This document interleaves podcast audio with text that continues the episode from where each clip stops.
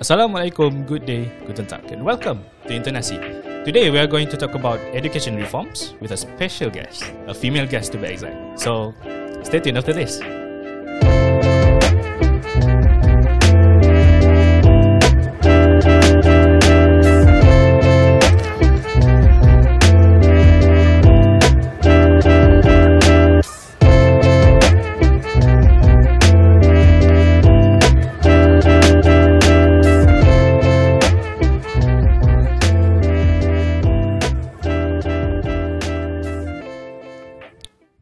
Yeah, hello, what's up? Uh, good morning, good night, good evening.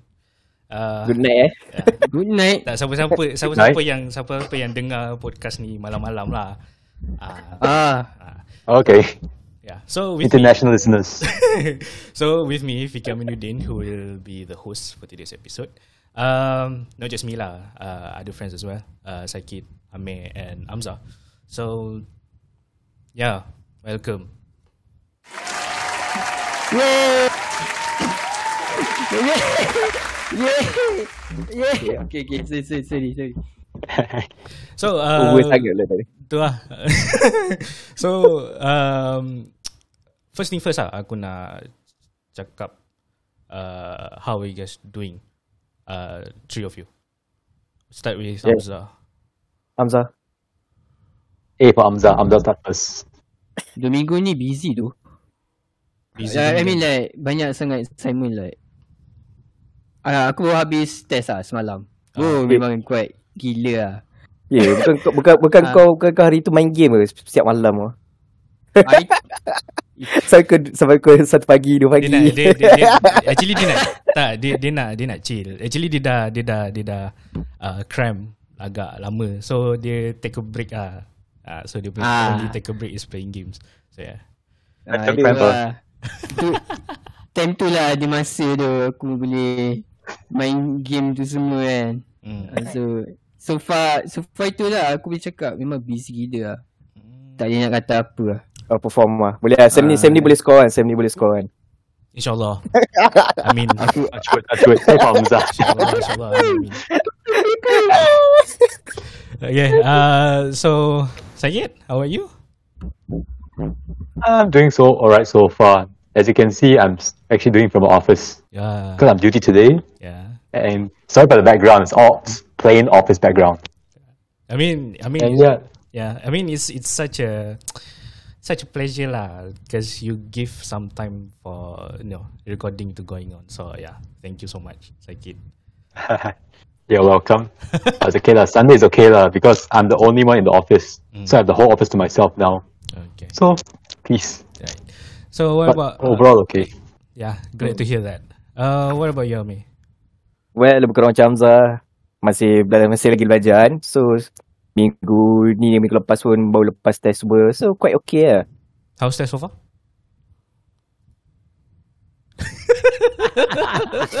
Kau mana macam, macam biasa kan. Oh, macam Bila, bila, bila, baca tiga lagi, tiga dua hari kan. Ah, malah hati lah nak belajar. Kau belik-belik eh. Lepas tu member, eh nanti macam biasa kau. Ah, Lepas Kira. ni kan, Nampak ah guna punya tu share jawapan kan. Untuk survival. Alah, so online eh. Like, like literally kan. Macam, tapi ada lah usaha dia sendiri sikit kan. Tak ada lah macam fully ni kan. Quite bodoh juga ah. Ah. Sebab lecturer pun pandai juga takkan kau nak kau nak expect lecturer tu macam tak berapa nak ni sangat kan. Dia pun tahu kita ni pandai buat apa kan. Ada Discord tu semua kan. ada. Okay. Ya, itulah. Right. So itu je. Okay, so I'm glad that you guys are doing fine and doing well, and yeah, kita terus uh, terjun ke our kita uh, kita punya own agenda.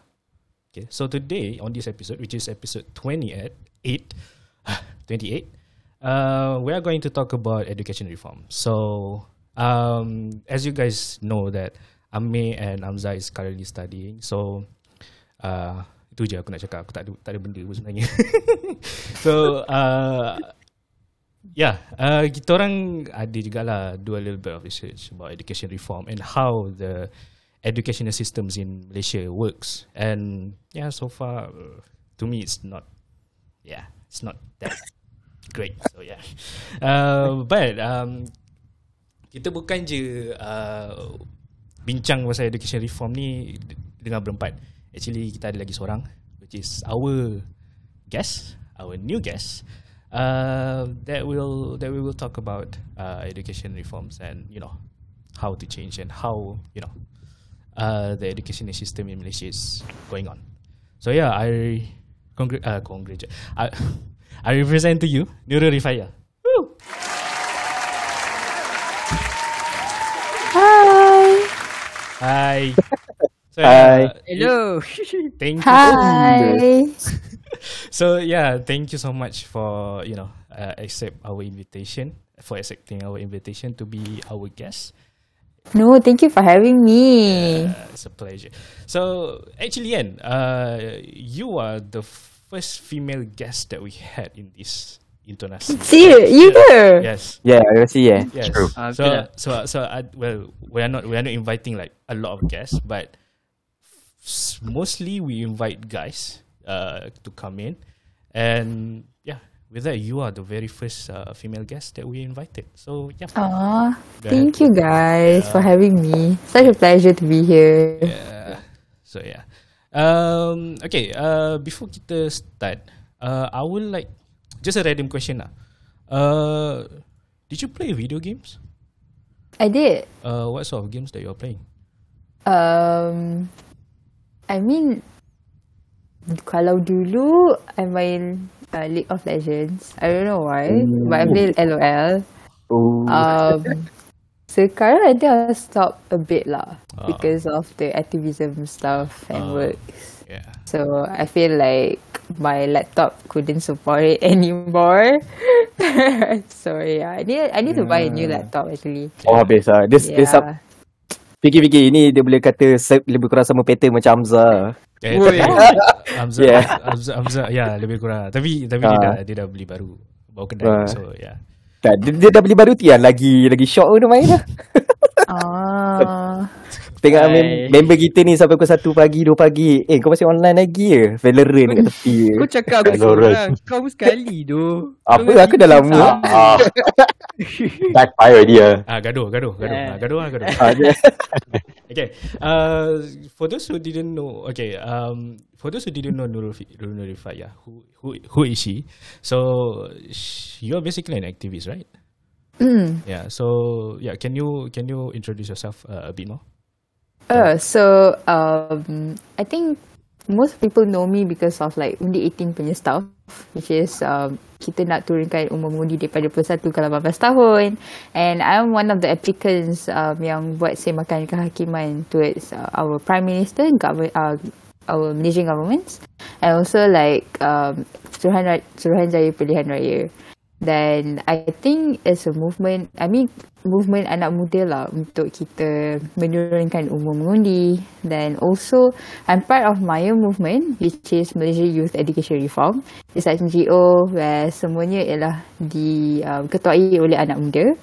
And also I'm part of Project 57 where we focus on um, Tunku Abdul Rahman punya moto Malaysia adalah apa jua dalam keadaan kita bersama and we uh, for, uh, we jual Unity Ribbon yang diperbuat oleh orang asli sendiri. And last but not least, um, I'm also um, currently um, part of, um, I mean, if I may say this, I was like part of political party, like one of the political party in Malaysia. So I'm also the youngest there. And yep,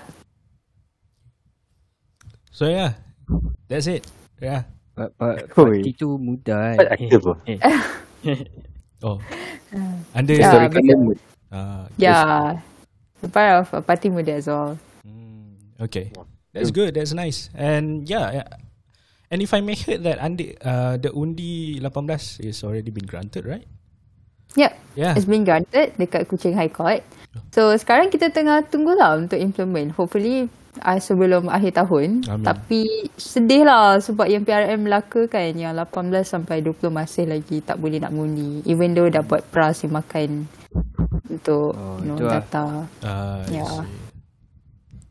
So yeah, it's a good job for for you and your others yang you know join uh, in undi 18 sebab kalau aku to me benda tu sangat um, impactful lah.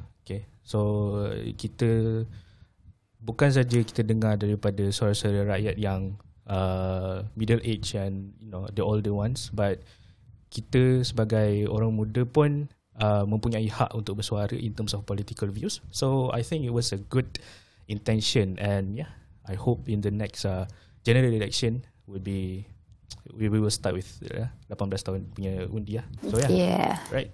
Yeah. Okay. Nice lah. So, uh, without further ado, we are going to start with our episodes. So, let's start with Sakit. Uh, I understand this is about education reform, right? Mhm. And so I just wanted to check, uh, what does education reform means? Uh, because from my under, own understanding, it just means like uh, the changes in the education system, correct? True. Betul. And because, so because many have been debating that currently the education system is not up to date, you know. We have been following this classroom-based learning for the past, what, few centuries already. The world is really developing and yet we are still at the same education system. The assessment style is still the same. And I also feel that, especially us Asians, uh, we are actually, the parents are actually forcing the youngsters to study well in education which is very outdated. Is this how you understand so far as well?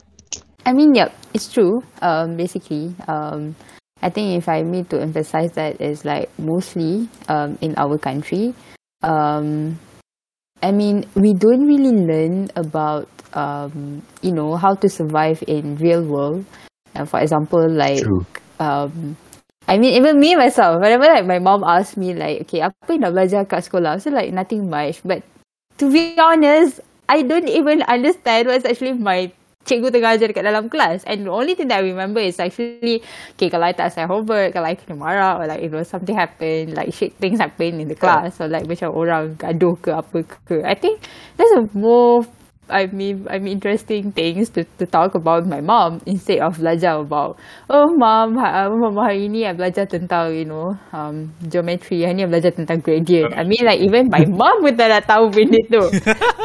and it's so outdated, you know, these things. That's that's why. Um, and also like um when you're already form four, you you know some schools they don't allow you to choose between like which streams that you wanted to do. For example, like if you you know excel well in your exams and then you have like really good grades, but you know some point you you can't choose what you really want to do in your life. Uh, I mean, let's say if you're interested untuk ambil perniagaan, tapi sebab result kau terlalu bagus, so kau kena masuk sains. I mean, macam It's wrong, even though. It's very wrong. That's why. And then some people like macam, oh, result tak bagus tapi nak ambil sign but cannot. Uh, so, there's actually a lot of things in our education system. And we are being controlled by bells. We have to raise our hands. We want to ask to, if we want to go to toilet. If we have to ask permission if we want to drink water. I mean, is that an education? I mean, even in the exam itself, I feel like if I fail any subjects, I feel like even my own school mean dah letakkan I sebagai gagal instead of you know find other solutions or find other answers instead of fail. I mean the F shouldn't be stand for fail. The F should be stands for like you know find other solution or find other answers. You know there's no such thing of like black pen, uh, black red, uh, blue pen color marks things. So yeah. Do you think it's because of how successful the education was last time? Because you know, last time the education system has really produced a lot of brilliant scientists like Albert Einstein, Isaac Newton. Maybe they're using this as like a benchmark for the future generations without uh, realizing that it's still outdated. Yeah. I mean, like currently we, we are already exposed, um, you know, by technologies and also like social medias, and also like nowadays kids, um, also like the current generations. I think the the way that they are thinking right now is actually completely different compared to our parents' years. Um, let's say, for example, like yeah, true. Like let's say during our parents' day, they don't even know apa tu video game. It's like kita cakap, oh, hari ni aku main Dota.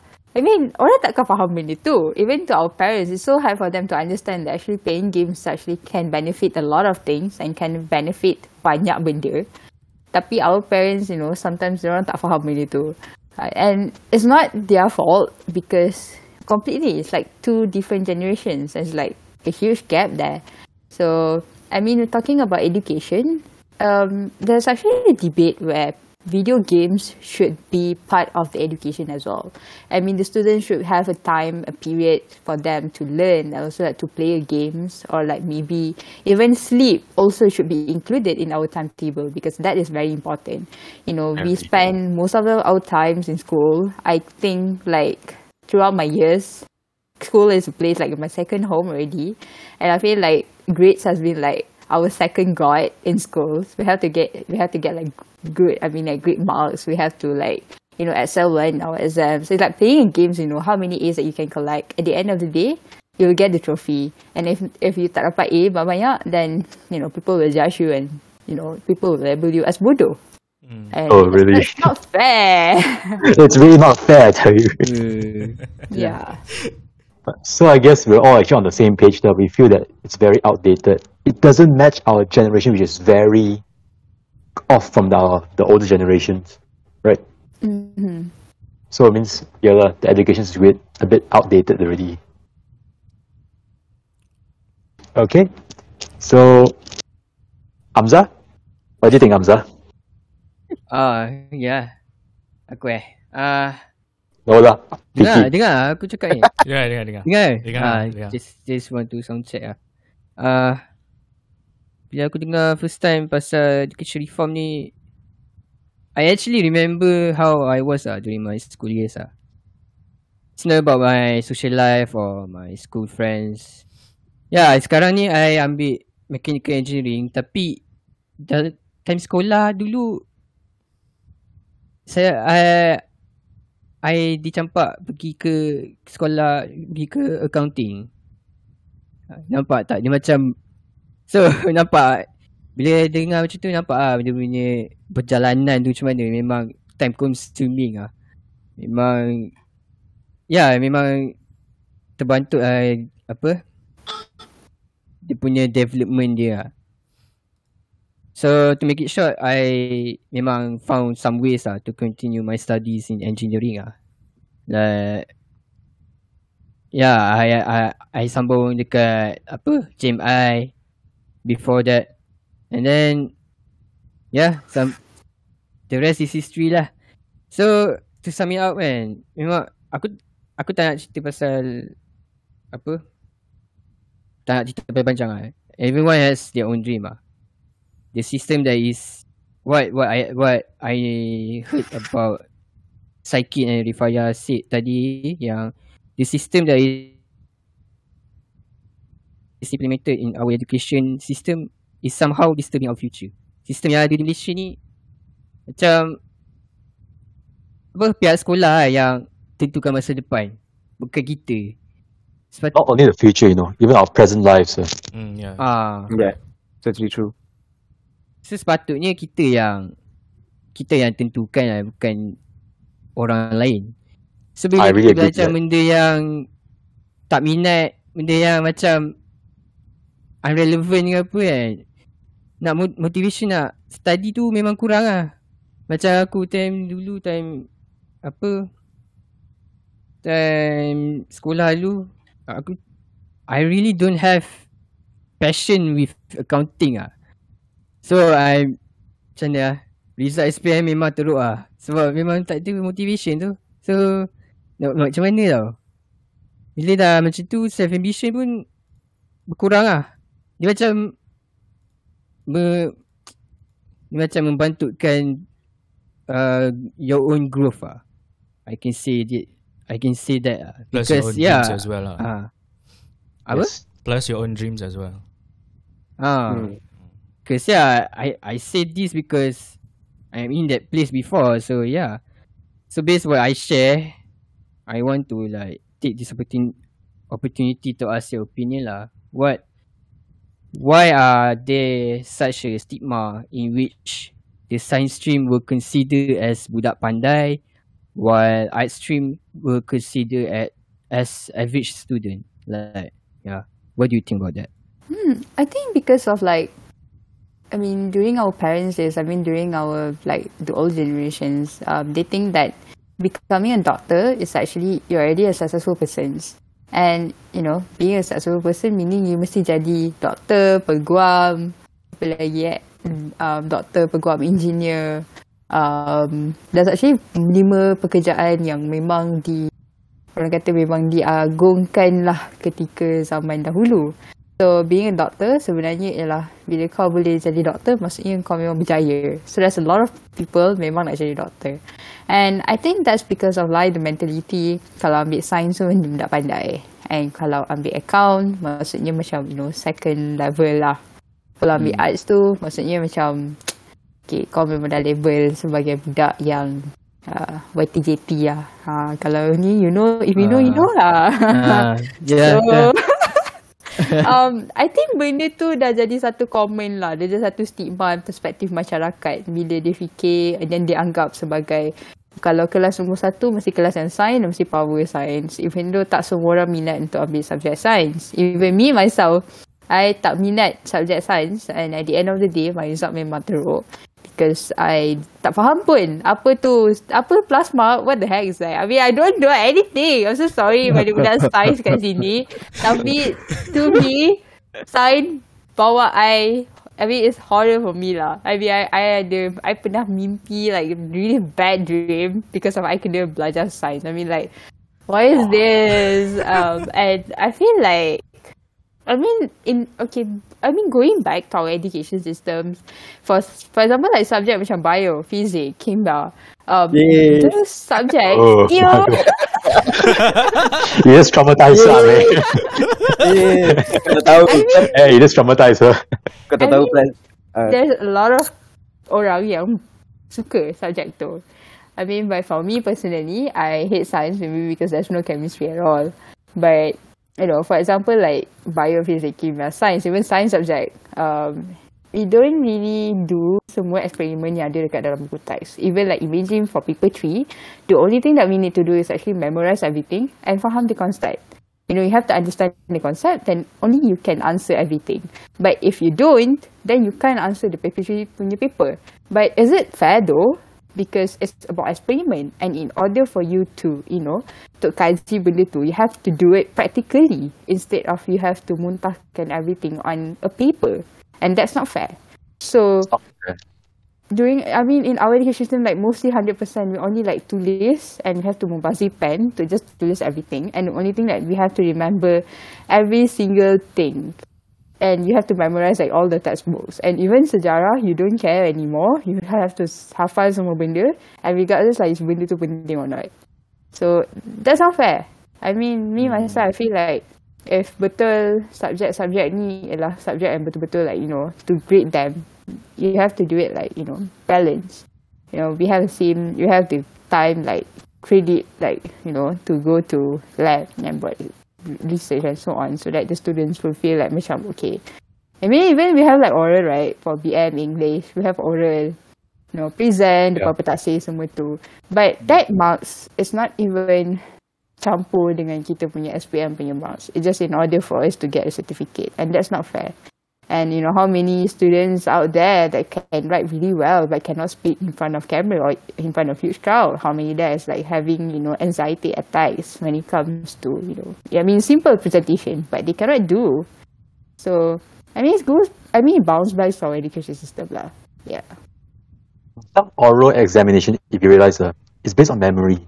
They want us to memorize the whole script, true which is very unfair also. Mm-mm. Ya, yeah, lepas tu lepas tu kalau macam kita kita punya mindset tu macam oh hafal benda ni kan. Lain lagi macam chemistry, bio kan. Oh, seram betul lah dia orang. All the chemistry reactions, uh, or Bio, bio buku yang tebal kan. Kan macam kita SPM, PMR kan. Kan kita selalu beli buku rujukan kan. Oh, beli buku rujukan ni. Bagus untuk kau sebenarnya ni. Ah, beli, kau baca, kau buat. Plus, Tebal ni. plus Ni bio.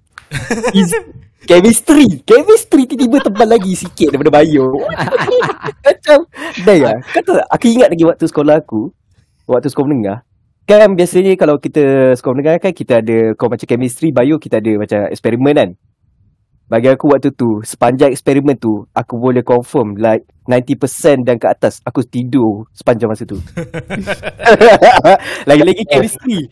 Lagi-lagi chemistry. Walaupun cikgu aku tu bayang baik. Oh sorry lah cikgu Tapi serius lah Eh, Chemistry punya eksperimen tu kan Dia macam Okay Kita buat ni Masukkan apa uh, sebut macam sodium or something like that kan. Garam. Potassium or something. Lepas tu dekat dia punya tempat pemanas bakar dia. Okay, kita tunggu dalam 15 minit. Aku macam, oh, okay, tidur. like literally kau nak tunggu lama kan Saya macam bosan lah Lepas tu dengar dia punya equation dia tu kan Okay C sulfur And then something like equation panjang gila kan Aku macam It's actually a Ah. fun experiment to do lah. It's just Yeah. that we don't get it. Itu yeah. Yeah. like macam mana Yeah. kat exam, you know. So, Dia macam You know, ah, ah, Biasa yang, yang, yang, kau, yang kau tidur Yang tidur tu kau? Ah yeah Like literally kau, kau, Kalau kau tahu kan Sepanjang masa Kalau kau tanya kawan aku Sepanjang sekolah menengah aku kan Mostly aku akan tidur dalam banyak kelas DM DI Semua hampir semua saja aku tidur selalunya orang tidur ni dia score exam. Uh, PMR ya SPM tak work smart. Study oh. PMR dah Ah Sebab tu degree for flat lah. Mana ada Well, CGPA 4.0, CGPA. Even even PMR aku dapat pun awkward gila. Dapat 8A 1C. Yang lain semua dapat 8A 1B tau. Aku seorang je dapat 8A Apa yang 1C. C tu? Bahasa Arab kot. Seriously? Are you kidding me? It's not science. Lepas tu, lepas tu sebelum PMR tu kan. Like literally semua tengah belajar kan. Aku macam bosan say asyik belajar je. Tidur ya. Buku dekat atas kepala. Ti- Tidur. Nak bagi cover baik sikit kan. Tak nak bagi macam cikgu aku nampak kan. Sebab aku duduk asrama kan. Lepas tu tiba-tiba dapat 8A 1C. Lepas tu naik atas petas. Macam awkward gila lah. Mesti, Orang lain dapat A1B aku seorang je 1C macam what the heck? mesti kau banyak musuh kan time tu kan? Ah? Mesti kau banyak musuh kan time tu kan? Tak tak payah usul. Dia banyak kawan aku macam ya, pelik lah. Ya, ya sebab macam eh aku belajar teruk-teruk eh, dia tidur lab eh, dapat 8 A je semua. So macam banyak eh, orang tak puas hati kan. Tak, dia, So dia, common. dia paling peliknya 1C tu datang mana. so, so that's how it is lah. uh, You know, Ame, one of my sister's classmate last time, uh, Hmm. she didn't sleep in the lab. You know what she do? She pour all the chemicals together. Play with the chemicals. Would they? No, you know what later? Alright. They don't know what they do, right? It released not purple smoke in the whole lab. God. The whole lab got smoke already. So they vacuumed the whole lab. Lol. Oh wow. So that's one way one way to end the class earlier. Yes. Apparently it's very buso, apparently. It's like iodide. Iodide. Ah yeah. It's like the rotten egg smell. I forgot already. Ada. so can I sleep already like that. Ada. Eh. So so yeah. Based on apa aku macam faham lah kan. Dia macam mana? Ni bagi aku lah kan. Kita pun tak boleh salahkan sistem pendidikan sepenuhnya lah juga. Ni pun ada kaitan dengan stigma masyarakat. Like macam spes- apa especially beberapa dengan nenek kita lah. Macam Rifaya cakap ah kita most of assume yang science stream ni consist of budak pandai. Art stream ni untuk budak-budak yang aku nak kata bodoh macam Budak kasar loko lah kan. Average lah. pandai something Average. like Average level. Ah, ah average lah. Tapi sebenarnya dua-dua ni sama je. Dia dia macam mana? Bagi aku lah. kan. Uh, dua aliran ni they need to align each other lah. Kalau nak jadi negara yang maju kena balance lah. Because macam mana? Yelah itu lah. Because of this stigma kan. Most of this most of the student yang ada sekarang ni lah. Tak kira uh, tak kira zaman, zaman my my time or sekarang ke kan. They will do anything to get a good grades. They will neglect their ambitions and think about how to blend with the desire of the society. So in the end macam mana? Dia ada imbalance lah di- antara science stream dan art stream. Bila dah ada imbalance tu dia affect kita punya quality of the student itself. Most of the student akan pilih science stream rather than art stream. Sebab Yelah sebab stigma masyarakat lah semua tu kan. What apa yang uh, what what makes me furious ah from from bila eh dari form 4 eh what makes me furious that some of the students who join the science stream are not lah macam si- situasi Rifayah they are not interested in physics chemistry and biology. Tapi diorang diorang dah they they climb science stream because of just the name or some just, just to apa lengkapkan desire of the society ah. When they su- bila dah student tak get the result they want, they will feel demotivated and they think they are not good enough. So in the end kita study just for exam not for the knowledge ah. Yeah. Dia- Ah, so kalau defect pada aku juga lah sebenarnya. Sampai sekarang di apa sampai degree lah. Aku target ni apa? Aku target satu subjek ni A. Tapi bila tak dapat kau demotivated, kau macam think negatively. It's actually not good lah. Sepatutnya kita study ni untuk knowledge bukan untuk exam lah. So itu lah aku boleh kata lah benda ni lah. And not only that, you know, you study so hard to get an A, right? But then you come out to working life, uh, you realize that 90% doesn't apply to the work life already. 90%. So like, all your hard work wasted already, actually. Itu lah. So, yeah. Uh, for me, yeah, that's all lah. Ya, Amir? Masuk aku lah lah. Amir! Amir! Ah, man, come on. Okay ah. Ya, sama Ada apa-apa macam tak? pasal student refer education ni kan. So dia macam ada macam Abzal kata tu semua kan. Pasal apa? Dia stigma masyarakat tu semua kan.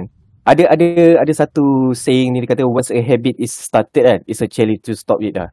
Macam kalau kita ambil contoh kan. Macam zaman sekolah kita kan, macam yang awal-awal Hamzah Sekit cakap tadi kan. Macam apa? Mak bapak kita macam push kita, cikgu kita push kita untuk macam ah kau ambil science stream ni kan. Ni penting. Masa depan kau confirm akan cerah punya kan.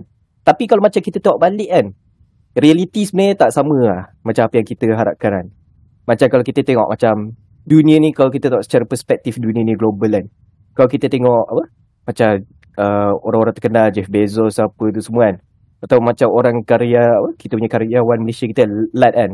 Yang buat komik apa? kampung apa? budak kampung kan. Kampung lah. boy, kampung boy. Ah, kau boy. Ah, kau translate sama kan. so macam dia, dia still berjaya juga dalam kehidupan. Tapi adakah dia macam menggunakan ilmu yang engineering tu? Macam tak ada kan. Macam tak semesti budak-budak yang ambil engineering tu dia punya apa? Dia punya kejaya dia tu macam eh, macam low level lah oh, dalam pandangan masyarakat lah. Tak juga kan. Macam kita tengok ada je yang tak ambil science stream ni dia macam berjaya kan. Tapi dengan dengan stigma dengan pemikiran yang macam orang zaman dulu kan. So dia macam ni lah. Macam tak boleh nak cope lah dengan kita zaman sekarang ni kan. Sebab benda zaman sekarang ni kita dah macam dah berubah. Macam transition tu dia dah dia dah dia dah bergerak dah pun dia punya ni. So uh, ni just uh, untuk ni lah. So dengan pendidikan sistem kita zaman sekarang ni kan dengan budak science streamnya dengan budak apa yang tak non science stream ni kan. So macam apa uh, yang Rifayah boleh dapat bagi idea atau solusi lah macam based on evaluation lah. Adakah macam sebab benchmark bagi zaman bagi sekarang ni pendidikan kita zaman sekarang ni macam dah tak boleh nak pakai tau. So macam apa Rifayah punya idea atau solusi atau macam cadangan yang terbaik ah that you can give us ah for Uh, the new new benchmark ah something like that. I think uh, macam kita kena ambil mm, negara-negara luar juga sebagai rujukan antaranya negara dekat Middle East. Um, banyak sebenarnya negara yang dah mula untuk mengenal pasti um, perjalanan ataupun interest pelajar daripada tadika where they have this one module. So dia macam a robot punya there's actually a system where kita daripada tadika lagi dia dah kena kemas kini so benda tu akan bawa sampai kita habis form 5 so daripada situ kita nampak perbezaan. Okay kalau budak ni interest ni nak jadi doktor okay mungkin masuk sekolah rendah dia berubah. Dia nak jadi peguam masuk sekolah menengah pula dia berubah. Rasanya macam sekolah rendah semua orang nak jadi doktor kot. Mungkin sebab itu je yang kita tahu kan. Tapi Ya. mungkin masuk sekolah menengah baru kita expose. Okay you know dari doktor macam ni macam ni. Um, jadi ni semua. So kita dah nampak cabang So also in order untuk us um, you know bagi nak kena ubah sistem pendidikan sebenarnya kita kena mengenal pasti para pelajar. Dan juga kita kena memperluaskan skop pembelajaran. Um, dan paling penting sebenarnya kita for me I think personally we have to reduce subject untuk SPM. You know, you cannot just Yes. ambil sembilan subjek. Like literally sembilan subjek and you have to Too learn. many. Yeah, it's too many and budak akan exhausted. Um, I mean, at maths itself can get people, you know, attacks or like Yeah, mental Matt. health yeah, illnesses. I mean, you know, I have a friend yang memang memang suka at maths. Dia score semua paper at maths, tapi dia tak score paper lain. Dia memang suka at maths je. So, at punya paper je dia jawab. Even markah BM dia lagi rendah daripada maths. Dia memang suka.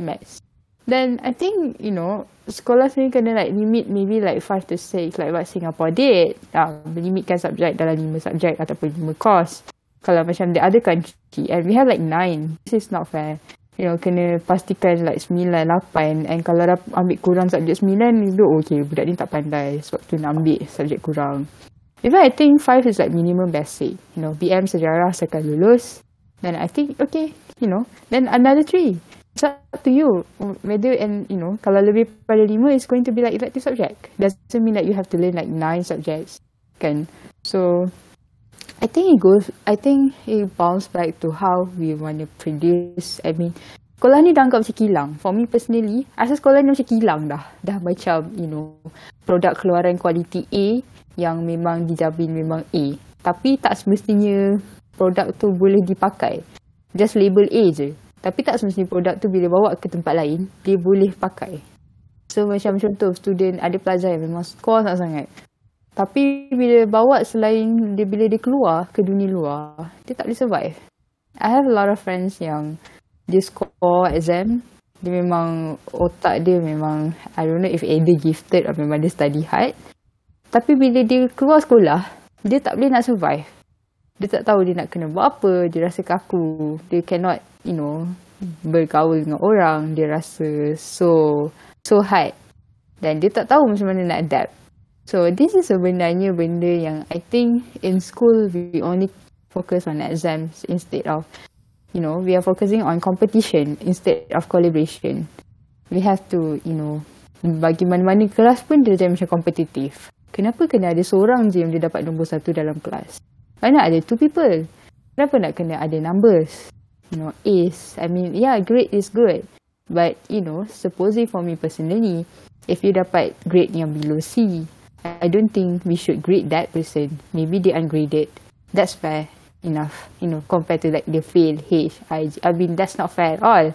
Because, you know, at the end of the day, this year suffer and this is not an education. This is a competition. I mean, some people, they think, you know, it benefit all. This benefit the students.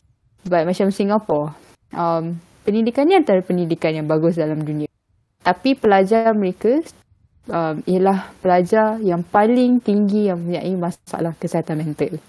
Sebab it develop diorang dah diajar untuk ber, apa competition untuk berlawan.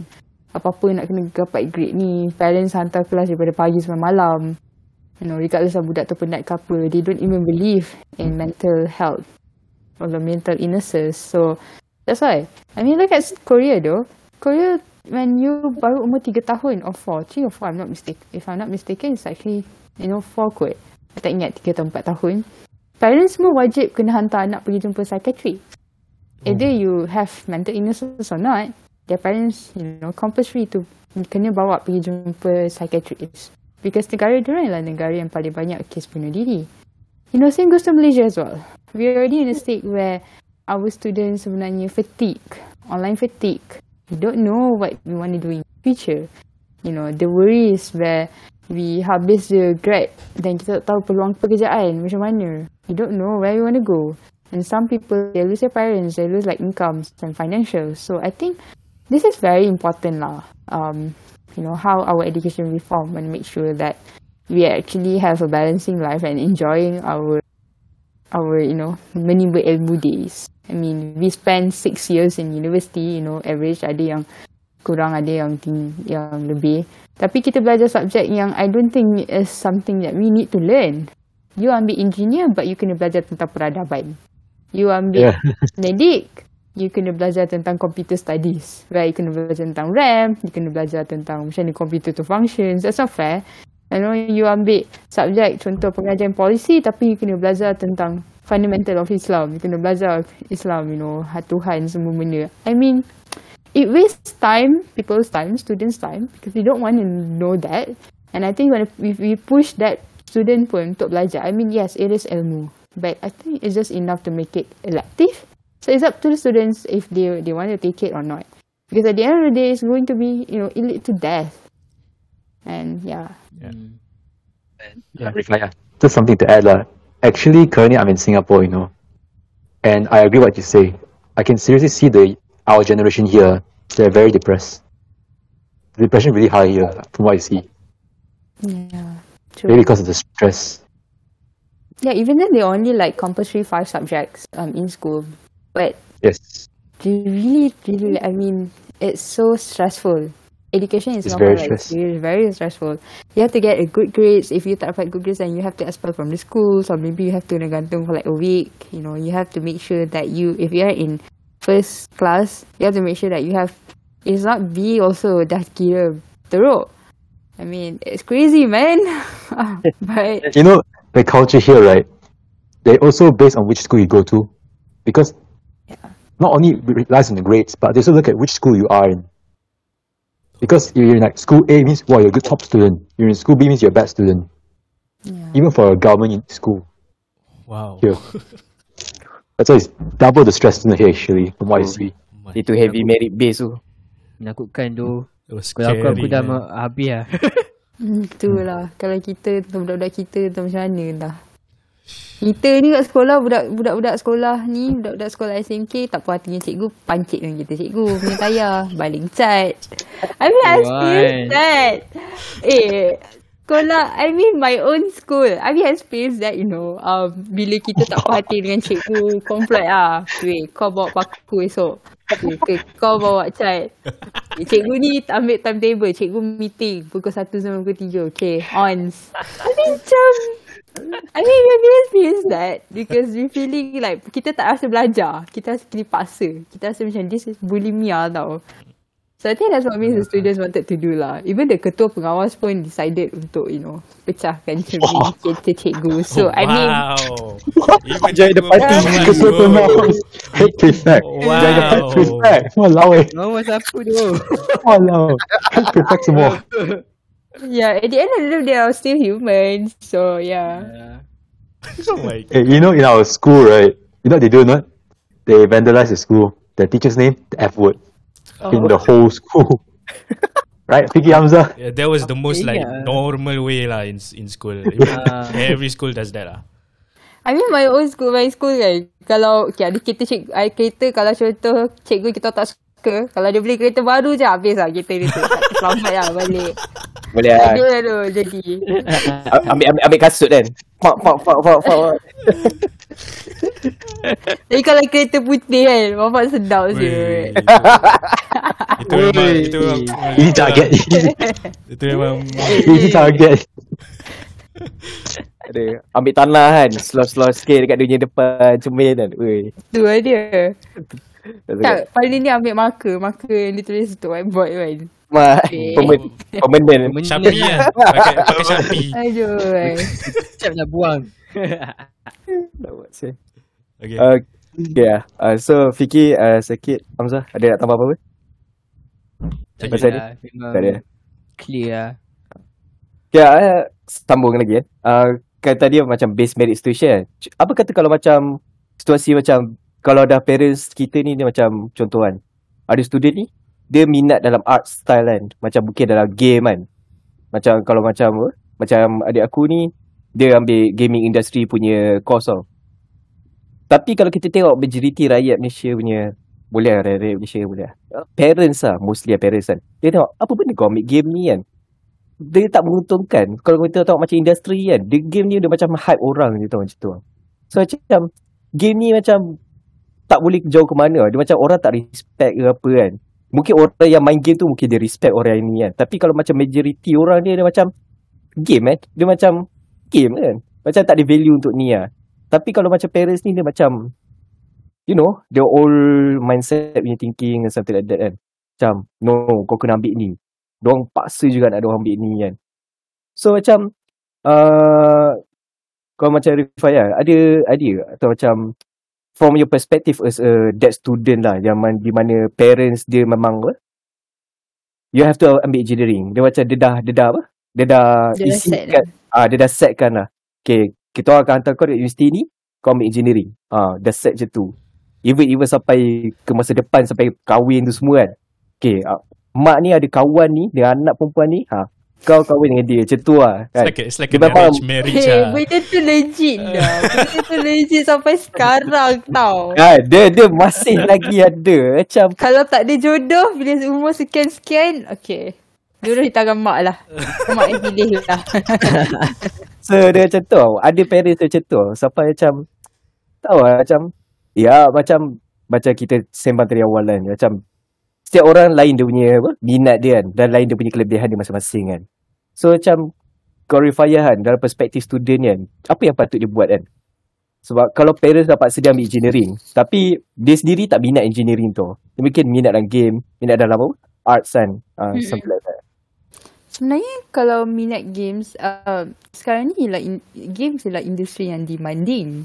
Um, there's actually a research where orang yang kerja dalam industri games sebenarnya earn profit lebih banyak daripada orang yang kerja dengan industri um, you know computers ataupun industri teknologi yang lain berbanding yang lain. Yeah. So because of the software sendiri pun mahal siut. Hmm. Macam takkanlah korang main game tapi korang beli MacBook.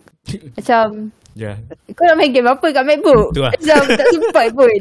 Fortnite Fortnite ha, so like, I think kalau parents, there are some parents yang macam, dia rasa agak kecewa kalau ada parents yang ambil, you know, bagi mereka itu ialah apa apa course yang macam tak membawa keuntungan. I mean, if kalau orang bagi walaupun orang kecewa, I mean just prove them lah. I mean, at the end of the, I mean let them talk.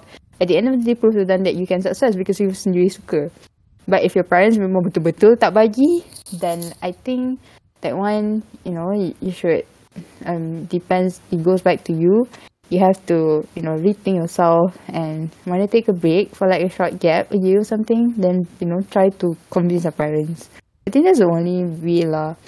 Because ni, bila, I think after pandemic, not after pandemic, even time during pandemic, banyak parents sebenarnya dah buka mata dan accept the culture, technology's culture.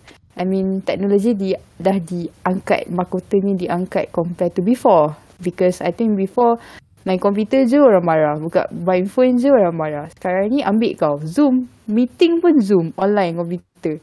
You know, parents ni minta tolong kita tau yang Ya, setkan legit. Zoom. Ha. Ah, Legit. betul juga ah. Cikgu, cikgu-cikgu kalau nak start kelas tu minta kita yang buatkan Google Meet tu. Dia Yeah. tengah masuk je.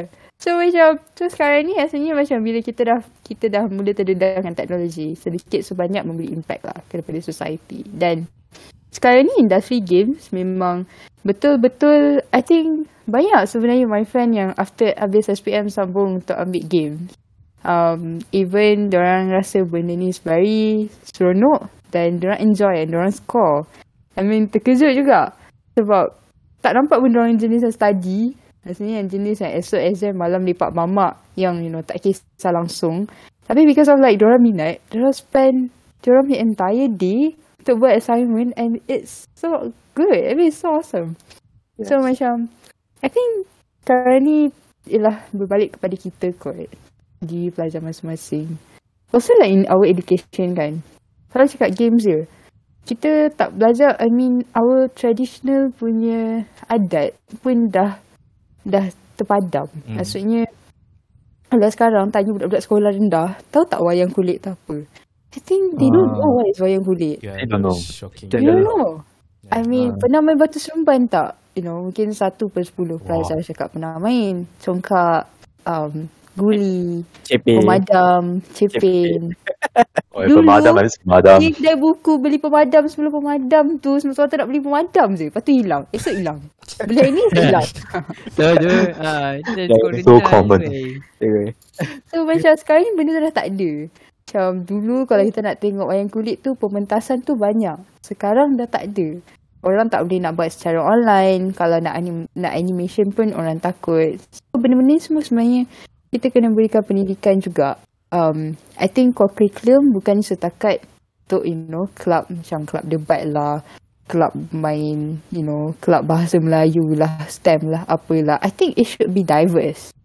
Ada ada sedikit macam playing games should be a club. You know, even ada sekolah yang I mean some private school in Malaysia I baru tahu yang ada maksudnya diorang habis kelas pukul 12 and diorang start kelas balik pukul 2 and diorang ada time untuk diorang tidur sebenarnya. Diorang satu-satu dah time untuk tidur. And research tunjuk 12 satu tu kalau nak tidur dia memberi you know double from kita tidur malam. Yes. I mean benda tu pun ni memang dalam ajaran bukan hmm. which is you know kita qailulah before zuhur. Hmm. And benda tu betul. So macam I feel macam we really need this in terms of we need to take care of our students. So hmm.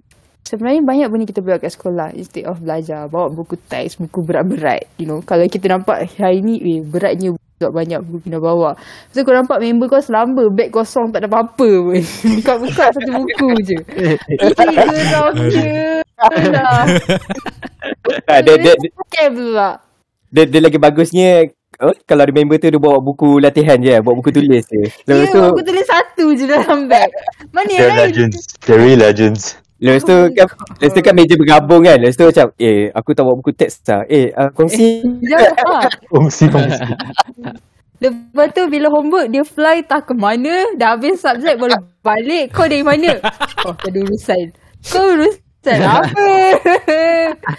I macam, oh my god. My friend ialah friend yang paling typical dalam kelas. Bila time exam, orang, bila cikgu tu nak tanya homework je mesti hilang. Mesti muka-muka ni hilang.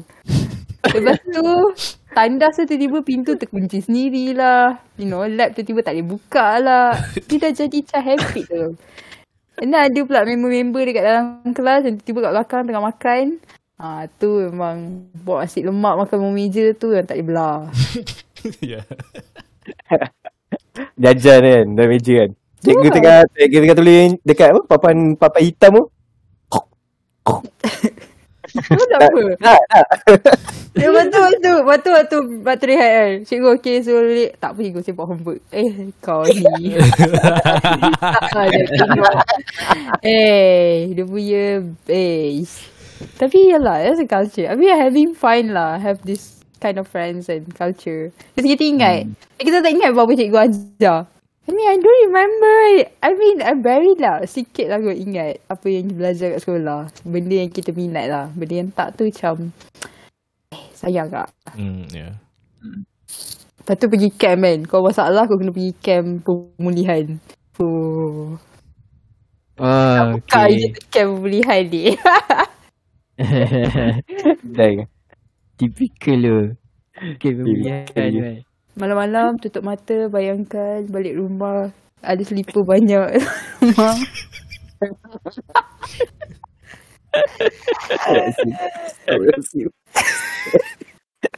Bukan lagu sedih kan.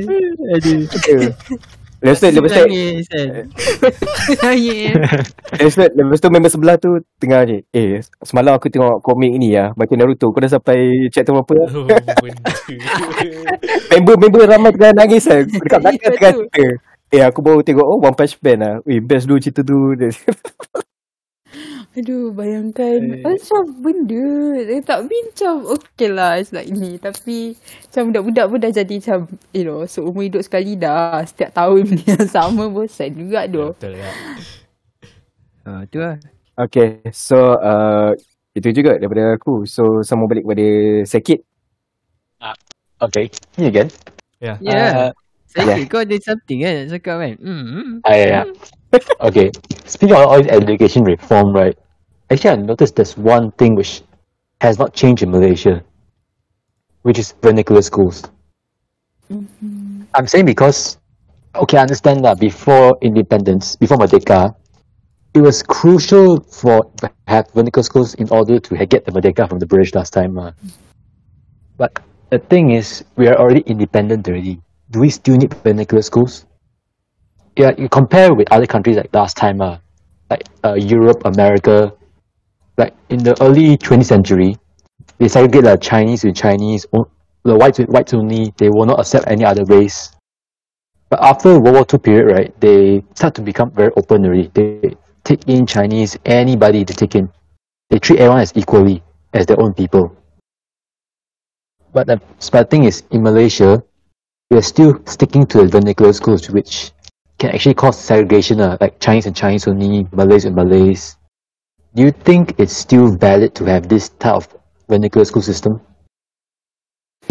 I think um, vernacular school sekarang ni, um, some people they think, okay, most, I would say, Bumi Putra, ialah they think that orang tak perlu ada sekolah Cina atau sekolah India. Everyone should treat the same, you know.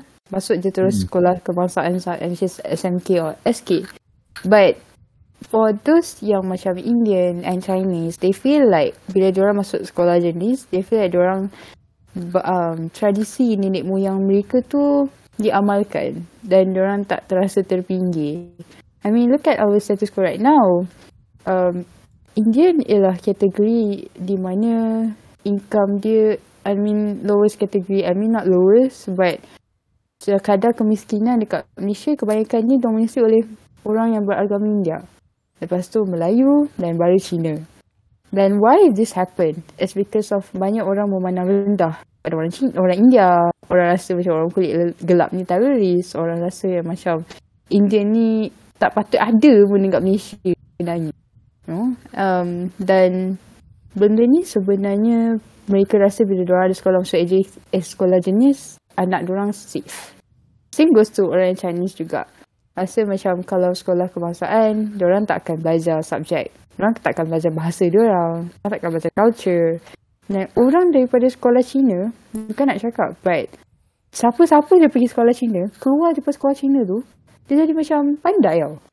Dia bukan pandai yang pandai ke apa. Dia pandai yang macam, you know, I learn something I want to be part of. If dia boleh cakap Cina 1, 2, 3 pun, tapi orang pandang kau macam kau boleh cakap Cina buat karangan memang A+.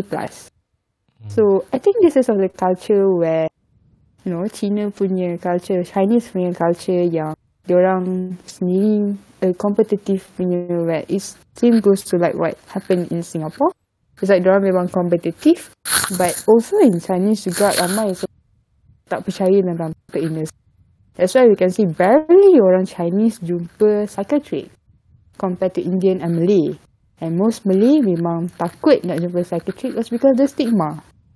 Yeah. Um, I mean, sekarang ni ramai orang, even our friends ni yang terdekat pun, we don't know. Maybe, you know, she or he attempted suicide. And we don't even know what happened to their life until we... So, Yeah. I think against lah. I mean, if to me personally, I would say if we nak hapuskan sekolah vernacular, it's actually a long way to go. We have to make sure that we have a proper system, education system. And we have to make sure that everyone, I mean, kenapa dekat sekolah SMK tak ada club Tamil or club Cina? Kenapa tak ada subjek, subjek pilihan untuk kita tentang bahasa Cina, bahasa India? Kenapa hanya untuk orang yang berbangsa? Contohnya macam kalau ada Indian masuk tapi kenapa tak ada bahasa ataupun kelas mandatory untuk orang pilih? Tapi kita di bukan diwajibkan but kita perlu untuk belajar bahasa Arab. Kenapa begitu? And supposedly for me bukan nak merendahkan bahasa Arab tapi kalau dah bahasa-bahasa yang bahasa Arab pun dah diambil dan meaning bahasa-bahasa yang lain pun dah angkat. Kita dalam negara yang diversity. Kita banyak orang. I think At the end of the day, I think I, ada orang yang tak interest pun nak belajar bahasa Arab. So, aku nak belajar Cina, kau ambil bahasa Cina sebab nak bergaul dengan kawan. Dan ada orang yang memang betul-betul nak belajar bahasa Arab. So, you know, patutnya make it diverse lah. Yeah. Because I feel that many of these things, right, we should start from young. True. Because like, see what happened after they leave the vernacular school into SMK, right? They all just don't stick to their own race, which is very bad actually. Like that's why there's a lot of segregation in the SMK schools. That's why I feel that should we actually get rid of this vernacular school system? We should always start from the beginning because it's very hard to start at the later stage. It's how I feel. Lah. I mean, tengoklah mentality budak-budak sekolah SJKC, SJKT. Diorang kena tindas banyak juga and kalau pergi sekolah SJKT lah. Tu kalau cikgu buat hal memang Cik lah, kita tahu lah bukan setakat kita. Cikgu tahu rumah cikgu tu pun tak selamat, tak tahu. I mean, kenapa? I have a friend. I mean, sekolah I memang teruk. My school memang teruk. Um, budak-budak yang selalunya yang Melayu dengan Indian lah selalunya komplot. Macam, weh aku tahu rumah cikgu ni. Dia datang dengan husband dia, aku tahu rumah cikgu ni. Pagar rumah cikgu tu pun kau nak kena kerjakan. Oh my so macam, God. faham tak? Sampai macam tu sekali. like, Oh, I have this kind of experience macam bila kena, you know, pagi-pagi datang sekolah yang tak tahu apa-apa. Semua orang kena beratuk kat tengah-tengah panas kat dataran. Untuk minta Yeah. untuk semua orang mengaku siapa yang buat. That's because of ada orang serbu rumah cikgu tu dengan baju sekolah. And tak tahu siapa. macam... Tak? Macam korang nak apa buat dah tapi tak payah pakai baju sekolah. Aduh, buat kerja, buat kerja tak clean. Tu lah. Window. Window station dia. Alah weh. Hey, Bodoh sangat. silly really. Aku, aku aku baru nak impress tau macam mana macam mana dia boleh tahu itu suami dia macam mana rum, dia tahu rumah dia kat mana tapi last last buat kerja pakai pakai uniform macam tak clean betul Itu lah. Tak, tapi kena juga pakai topeng. Recipe for disaster. Pakai topeng baju sekolah. Clean lah juga. Tak tahu siapa. Tu kat dataran tu semua suci lah. Cik, cikgu sipil panggil lah. Dengan, dengan, dengan apa? Dengan rotan ni kan. Apa tak nak mengaku? Saya sumpah awak semua dapat result ni. ni kan. Lalas, ah, tak ada orang mengaku kita orang semua kat situ. Kita orang tak belajar kat separuh hari. Belajar satu jam betul balik. Sampai sudah tak tahu siapa. Orang tak tahu siapa. And at the end of the day, entah tak tahulah. Tapi kita orang tahulah siapa sebab budak tu antara kita orang punya kelas kan. I don't know who is it. Tapi kita lah Alah expose. weh. Aduh. Tapi eh lah, takkanlah korang tak pernah experience benda tu.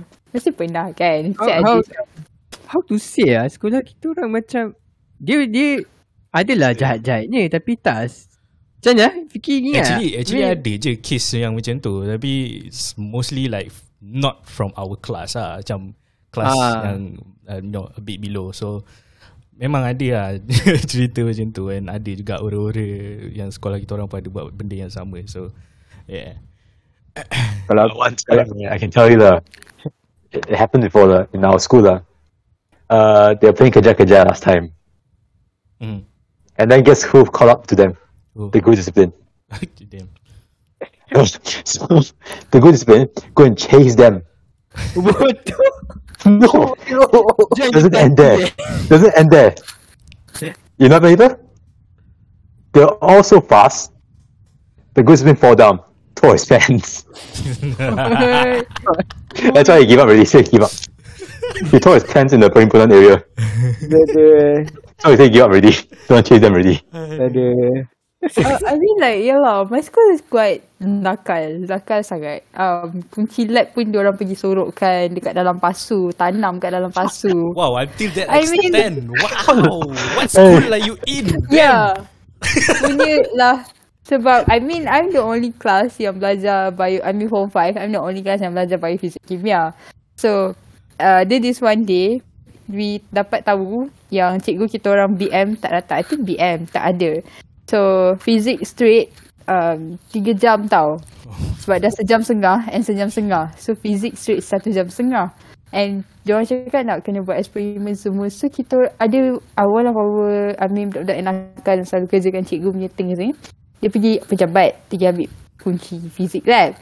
Dia cakap uh, dia nak prepare untuk buka fizik lab dekat Kerani. And Kerani pun mestilah tak tahu nama dia siapa kan. Dia pakai mask. dia happen last year okay. And then dia pergi tanam kunci lab tu dekat dalam pasu. Depan pasu yang welcome Walau selamat datang ke eh. sekolah tu yang tepi tu dia pergi korek dia pergi tanam dalam tu. Satu sekolah kena spot check sebab tak ada kunci. Kunci dalam pasu. oh my god Next level. Next level. Oh wow. First time hearing this leh. same this is the first time I heard oh my god damn Walao. Eh. Eh, kita macam punya lah and at the end of the day macam uh, kita orang tak belajar pun sebab semua orang kena buat spot check. So yeah, I mean Walao, it's eh. a successful thing lah. I mean congrats lah. Tapi still lah semua orang kena marah right? Sebab kunci tak jumpa. Aduh. Nostalgia dia. Lepas tu yang paling macam tak boleh belah esok pagi bangun tiba-tiba yang kawan lagi sorok tanam pasu pergi korek balik ambil datang awal pagi. Cikgu saya pun jumpa. Saya jumpa dekat ada orang letak dekat pintu lab. And macam like, wow, surprise. Lepas tu dapat anugerah kan. Dapat hadiah nanti. tak, yang best je. Cikgu bercakap dalam kelas, ah, dia kata, bagus budak ni nama sekian-sekian sekian.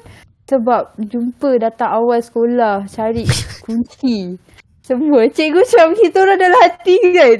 Hmm. Lah. So naive, a teacher. Very naive. I mean, of course lah, you cannot do anything. I mean, of course, you don't have like any evidence. Yeah. So, the only thing I know is that I mean, my school is so disaster lah. You know, because like, some of my friends pernah pergi sekolah Jepana. Oh, Oh. right. So, yeah, welcome. That's why banyak sangat problems. No. I mean, funny are the problems, really. Quite funny. I mean, it's an adventure lah. Um, Yeah, it's adventure. I mean, it's a pengalaman juga for the teachers and also for the students. Macam ada one of my friends cakap, "Oh, kita orang kes vape rokok ni dah biasa. Kita orang tak main kes-kes macam ni. Kita orang buat kes, kita orang yang selesai kan. I mean, iyalah. Hmm, tu lah. I tak tahu tak kalau korang pernah experience yang lain. Maybe bit advanced ke. Panjat bumbung ke. Oh, this is fly. the most advanced stories I've ever heard, ah, in my opinion. no, like seriously. until until the extent, I mean like. Yeah. uh, Tapi fikir kau pernah kan hisap laughing gas kan? um, let's uh, move on. Okay. Wait! Uh, kita against- dah buka four against one. Kita dah buka cerita. Against Jom baru jalan. Habis fikir. Kan? Habis lah. Pendidikan.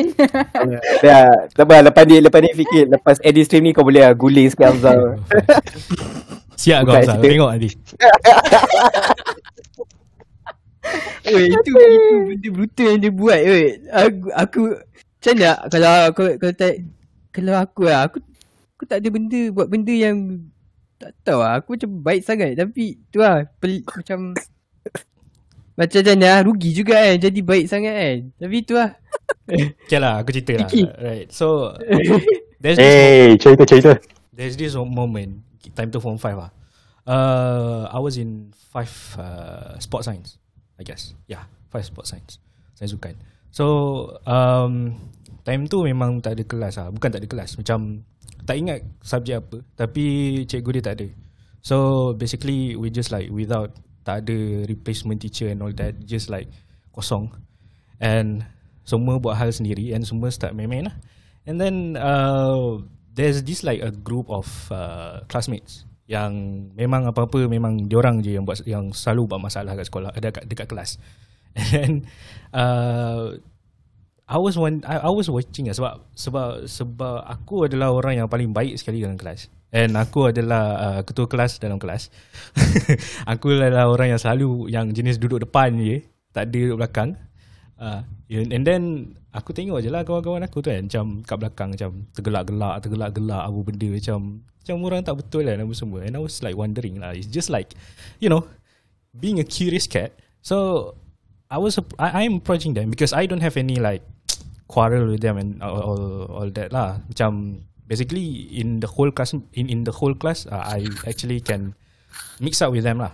Uh, macam budak nakal ke tak I just mix up with uh, them. And then uh, I was I was wondering lah apa benda ni? Korang tengah buat apa? I was like uh, ni lah laughing gas. Kita orang try apa semua. So it's, it's like some sort of like kalau nak tahu laughing gas tu dia macam spray kan something like spray. You can just like spray on your uh, thigh and then you just like like uh, uh, yeah Macam like macam uh, budak Instagram eh. Yes. Uh, hey, it's not, but yes, it's, it's the, the the the the the ways are there, like similar, but not. It's not gum, but uh, yeah. I was just like, um, asal kau nak kau nak try ke? I was like, uh, boleh lah try lah sikit. And then Sikit eh. Sikit Okay yeah, sikit uh, I think uh, Diorang just like uh, Spray on my thigh Dekat uh, aku punya thigh. And then They ask me to You know Hirup lah. I mean not hirup lah Macam snort eh. Yeah snort. No. So I was like So, so I was snorting the Chemical The laughing gas. And all of a sudden I don't know why but I literally like laugh Without any reasons lah Without any reasons Like seriously Macam uh, tak tahu kenapa. And then it seems like blur and every ya you punya badan macam uh, kebas lah. Kebas gila. And it's uncontrollable. Bukan uncontrollable in terms of macam uh, menagih ke tak. Bukan. Dia macam kau tak boleh control like, like your mind like you feel like you want, you want to go crazy lah. Macam tu lah. So by the time I uh, smell that and then like I felt all the you know uh, kebas apa semua. And then I laugh. And then I decided to stand up. And then run, run around the class. Sampai ke pintu. Kau tahu tak yang macam uh, football celebration yang kita slide pakai knee tu kan? Yang jenis slide Apa? macam yang macam slide knee macam tu. Ha? Ah, aku buat macam literally sampai keluar kelas. Yang celebration tu eh? Yes, the celebration. oh, like, that. like literally. And it wasn't, and, and that was in uh, first time lah actually. So the second time, uh, time tu um, aku ada join Marshall. Marshall is like uh, pengawas, but in terms of like sports ah, sports event apa benda, I will be in charge of you know being the Marshall and in, in, in terms of equipment and all that. So um, I was joining with a group of them lah, the same person that you know asked me to taste uh, the laughing gas. And then at the second at the second time, I just feel the thrill, the thrill of smelling that. So I was like, hey, ada ni tak? Uh, nak try jap? Uh, boleh? And then just same thing. But I, I, I think I took out my handkerchief or something and then sprayed on my handkerchief and then just not. The same feeling, but instead, um, basically aku dengan group aku ni dia macam dekat dalam kantin. Okay, ada kantin and then kalau uh, jalan sikit uh, like ke big padang ah, macam padang besar kat situ. So so um, aku hidu benda tu and then feel the thrill and all that.